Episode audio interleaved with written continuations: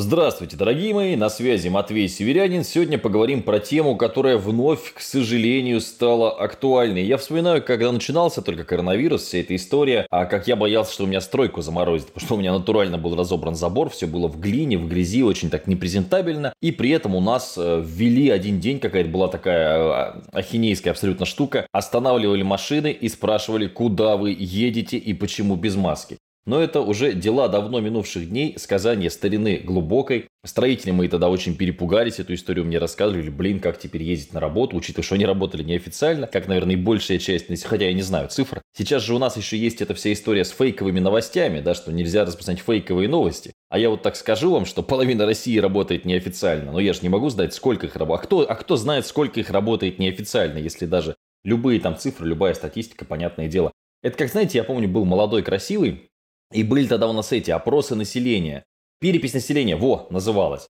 И к нам приходили и спрашивали какие-то штуки, там, спрашивали там, ну, как, как хорошо вы знаете английский язык, например, да, и, или там, сколько вам там, ну, там, лет, там, когда родились, как чем занимаются, там, ну, то есть у всех спрашивали, и, естественно, про английский там можно было все что угодно сказать, можно было сказать, что ты вообще его не знаешь, хотя знать, ну, то есть, ну, понятно, кто-то дверь не открывал этой переписи населения, поэтому там очень много таких факторов, э, и которые, ну, понятно, то есть никто не знает реальных цифр. Так вот, с этим ковидом тоже никто не знает реальных цифр, очевидно, да, Потому что говорят, что у нас там рекордное количество заболевших, но опять же сейчас многие начали дома сидеть, потому что ну в больнице в наши ходить в бесплатное особенно удовольствие. То еще, я это могу сказать ответственно, как человек, который там работал, тем более если там оврал, большое количество людей коек занято, ну, наверное, не самое приятное времяпрепровождение где-нибудь там в этом как это сказать, слово ковидарий. Можно говорить слово ковидарий? Я просто не знаю, мне кажется, оно подходит здесь вот как лепрозорий, да, вот по аналогии с ковидарием. Вот, я заболел какой-то херней, кстати, но тест ничего не показал вообще. Я же тут лежал в лёжку дней 7-8, причем я никогда так тяжело не болел. У меня пропал нюх, вот, дня на три, и ломало все тело. Причем у меня дикая началась какая-то как это головная боль, вообще безумная. То есть я прям реально не мог ее. То есть если я не сбивал э, вот эту, я ел какую-то таблетку от головы, становилось чуть легче. И то где-то через часа полтора после употребления этой таблетки очень тяжело было. Вот. Но у меня жена что-то принесла домой, и два дня лежала вот в лёжку, и потом я тоже, соответственно, слег с ней вместе. Ну, мы как-то так нормально, мы там про проще, потому что мне сотрудники там какую-то еду какую-то возили, там самоизолировались, мы, понятно, сидели. Но не ковид, не показал ковид, два теста, ну тут э, не ковид, говорят, ОРВИ, ну не знаю, никакого поражения легких, слава богу. Ну, если ковид, то может какие-то антитела опять появятся. Но чувствую себя хорошо, запахи, все. Но ни, ни, никогда так не болел тяжело, потому что вот у меня раньше, ну, если какой-то ОРВИ, ну, дня 3-4, а тут прям вот дней 8 и прям в лёжку, а даже собака устала что мы все лежали дома, и собаку так только выпускали, дверь открывали, она бегала по участку. Ешь, ну, она любит просто как там погулять, еще что-то с кем-то, с другими собаками, а тут прям целый день лежать, и тоже видно было на, не на день, на третий, на четвертый, что она уже не в восторге от этой ситуации. Вот, ну что было, то прошло. Я-то про другое хотел рассказать.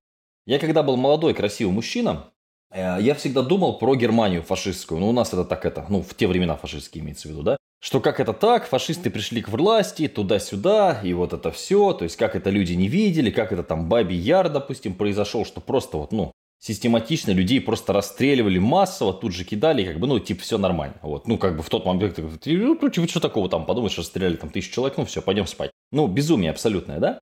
И как тонко, да, потихонечку это ко всему подошло. Потому что я недавно посмотрел еще передачку, отличную, кстати, на Netflix. Есть вторая, вторая мировая война в цвете. И там цветными картинками вот это как что происходило, как Германия это захватила, то захватила, что про... интересно. Вот и фишка в том, что к этому же всему потихоньку подходили. Так вот, я хочу провести параллель, я понимаю, сейчас многие там, может быть, там скажут, ну блин, Матвей, ну диковато, с вакцинацией.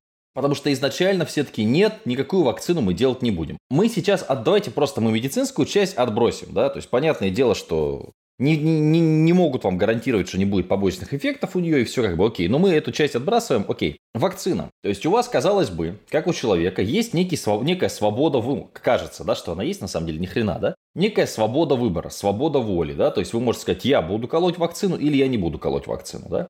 Соответственно, я буду ходить в маске, я не буду. Но есть некий общественный договор, да, что большая часть популяции выживет, если вы будете ходить в маске или там большая часть популяции выживет, возможно, если вы вколите вакцину. То есть, ну, вероятность этого, судя по исследованиям, она чуть выше, чем если вакцину не колоть, да? Но получается какая история? Вот сейчас я собрался лететь в Грузию. Чтобы полететь в Грузию, мне надо, первое, сделать ПЦР.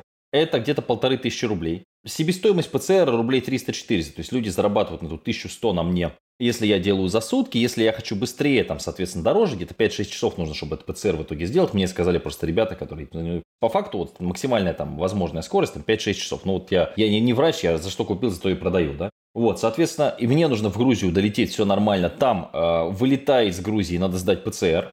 Если где-то нужно найти, где его сдать, ну, очевидно, что это есть там где-то, но тем не менее, определенный геморрой, да прилететь в Россию, и вот мне сейчас э, скинули, значит, информацию, что в течение трех дней я должен на госуслугах там что-то вбить, сделать ПЦР и вбить ПЦР в госуслуги. Если я этого не делаю, мне приходит штраф 40 тысяч рублей. А, ну, нет, я типа готов. Ну, то есть 40 тысяч рублей, в принципе, это, конечно, грустно, но для меня это, в общем, там, слава богу, там, день работы, да. А, но, типа, это больно.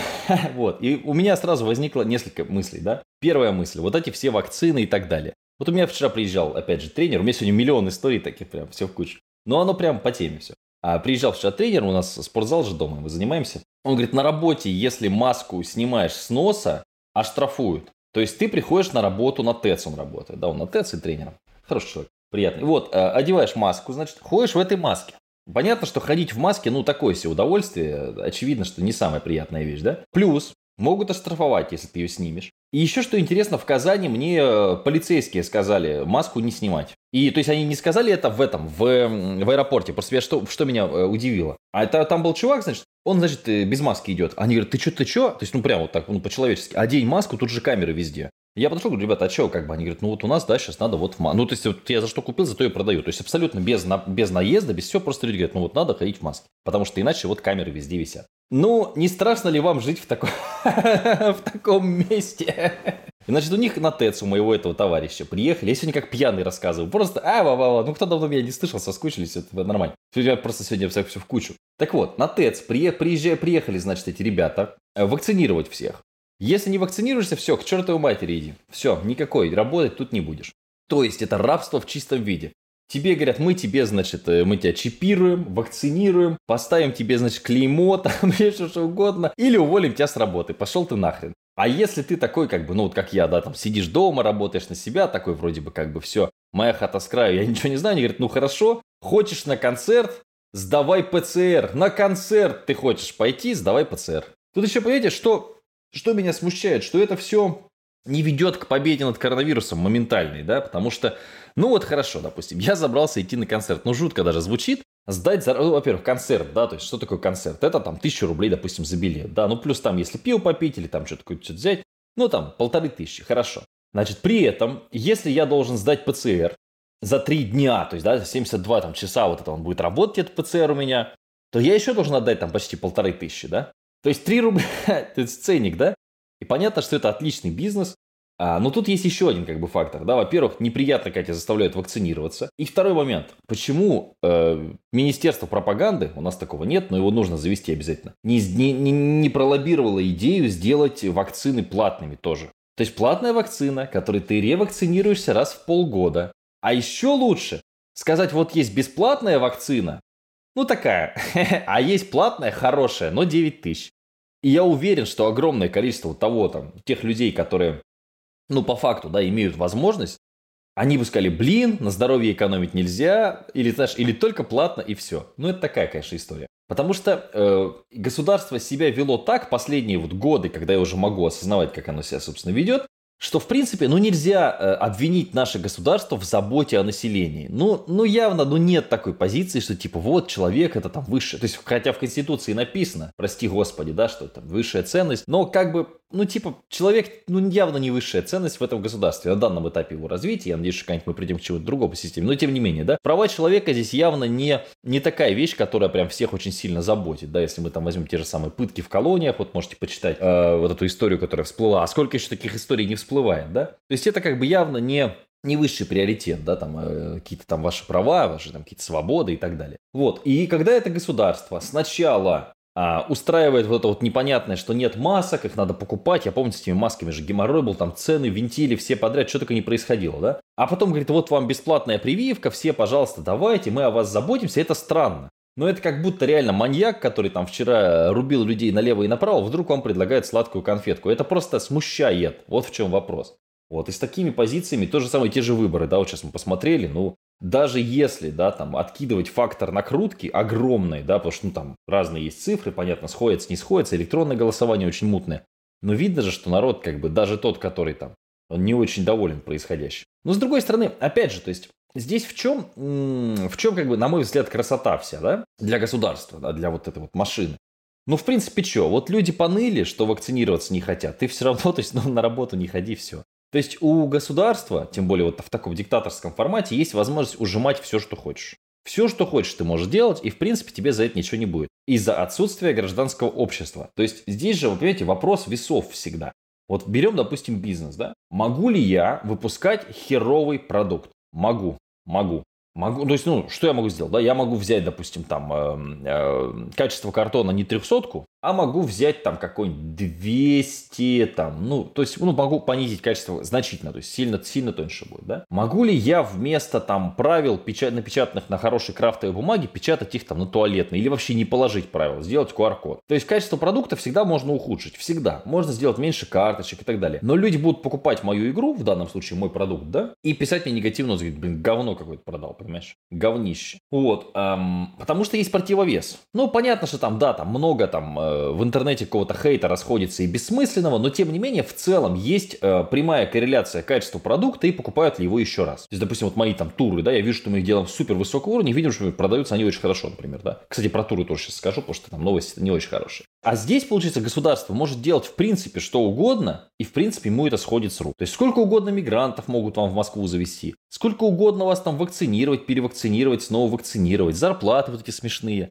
10 а, тысяч рублей там выплатить может, может не выплатить, может отнять. Ну вот и в принципе что, ничего не будет. Вот, вот это очень плохо. И вот то есть это получается среда, которая создает вот эту диктатуру. То есть среда, она позволяет этой диктатуре цвести, расти и так далее. Потому что нет противовеса. Это все понятно. Что хотел сказать про наш туровый бизнес? Мне, у меня чуйка моя просто, то есть я понимаю, что сейчас это как в анекдоте, знаете, про слона, да, когда так ты слона не продашь, конечно, но у меня есть сильное ощущение, что не пришлось бы нам отменять мероприятие в Москве, вот, потому что это попадало на бабки. Понятно, что людям мы деньги в случае чего, конечно, вернем все, но там могут эту Москву-Сити нам легко зарубить, придумать какую-нибудь фигню, типа там 90 человек нельзя, а можно 54 человека, там посадите всех на полтора метра, оденьте всем противогазы, костюм химзащиты. Я не знаю, что будет в Москве. И если про там после новогоднюю Москву как-то еще хотят тоже, как мы будем делать в следующем году остальные мероприятия, я просто не знаю. То есть у меня есть сильная потребность, я об этом говорил, и я вижу, что это офигенно работает. Встречаться с людьми и создавать некую тусовку адекватных, хороших, приятных людей. Мы делаем туры, мы делали живые встречи по России, когда это было возможно, да? Ну, в таком простом формате. Я открыл сейчас клуб настольных игр. У меня ребята в Кирове бесплатно приходят, играют в настольные игры. Мы сейчас хотим такую же движуху запустить в Ярославле. У нас есть офис в Ярославле, офис в Кирове, как вы знаете. Вот в Кирове постоянно два раза в неделю мы играем в настолки. Вот, и я хочу еще делать туры. То есть поездки вместе с нами в разные интересные места, посмотреть, покататься и так далее. Вот у нас ближайший тур Москва, 13-14 января, слава богу, продался. И слава, ну, дай бог провести, да? А потом у нас в феврале как бы тур в Казань, и как бы мы апрель планировали Сочи, но я вам по секрету скажу, что мы Сочи хотели отменить. В апреле мы хотели сделать Стамбул, там еще продажи мы не открывали, поэтому я пока могу делать все что угодно. Но э, если мне придется делать ПЦР, ПЦР, ПЦР, конечно, извиняюсь, но мое желание лететь в Стамбул тихонечко начинает это угасать. И самое тупое, что я могу сейчас забронировать залы, забронировать там звезд, которые будут на мероприятии, да, забронировать там еду, ну, еду, ладно, еду, ее позже берешь всегда. И просто раз, и тебе скажут, все, Казани массовые мероприятия нельзя проводить. Легко, вот с текущей ситуацией легко. Вот, и как бы, я не знаю, я не знаю, как будет проходить у нас следующий год в туровом плане. И еще, еще идея, просто накину сюда же в кучу, делать стажировки. Конечно, это несколько более простой формат, но люди могли бы к нам приезжать, мы могли бы их тут развлекать, и самое главное, поработать у нас. То есть не то, что туровый формат. Да, то есть приехал, допустим, два дня работаешь с нами в офисе, у нас сидишь. Можно пообщаться, обсудить твой проект, поиграть с нами в настолки, посмотреть, как мы производим, как мы делаем, что у нас как устроено. В принципе, вот возможен такой формат. Но, опять же, сейчас, по крайней мере, такое ощущение, что это больше создаст сложности и геморроя людям, чем какого-то профита. Но будем смотреть. Такие дела. Надеюсь, что был полезен, интересен. Э, ну, грустно сегодня, конечно, грустно. Ну, а как? Надо же и о грустном тоже говорить.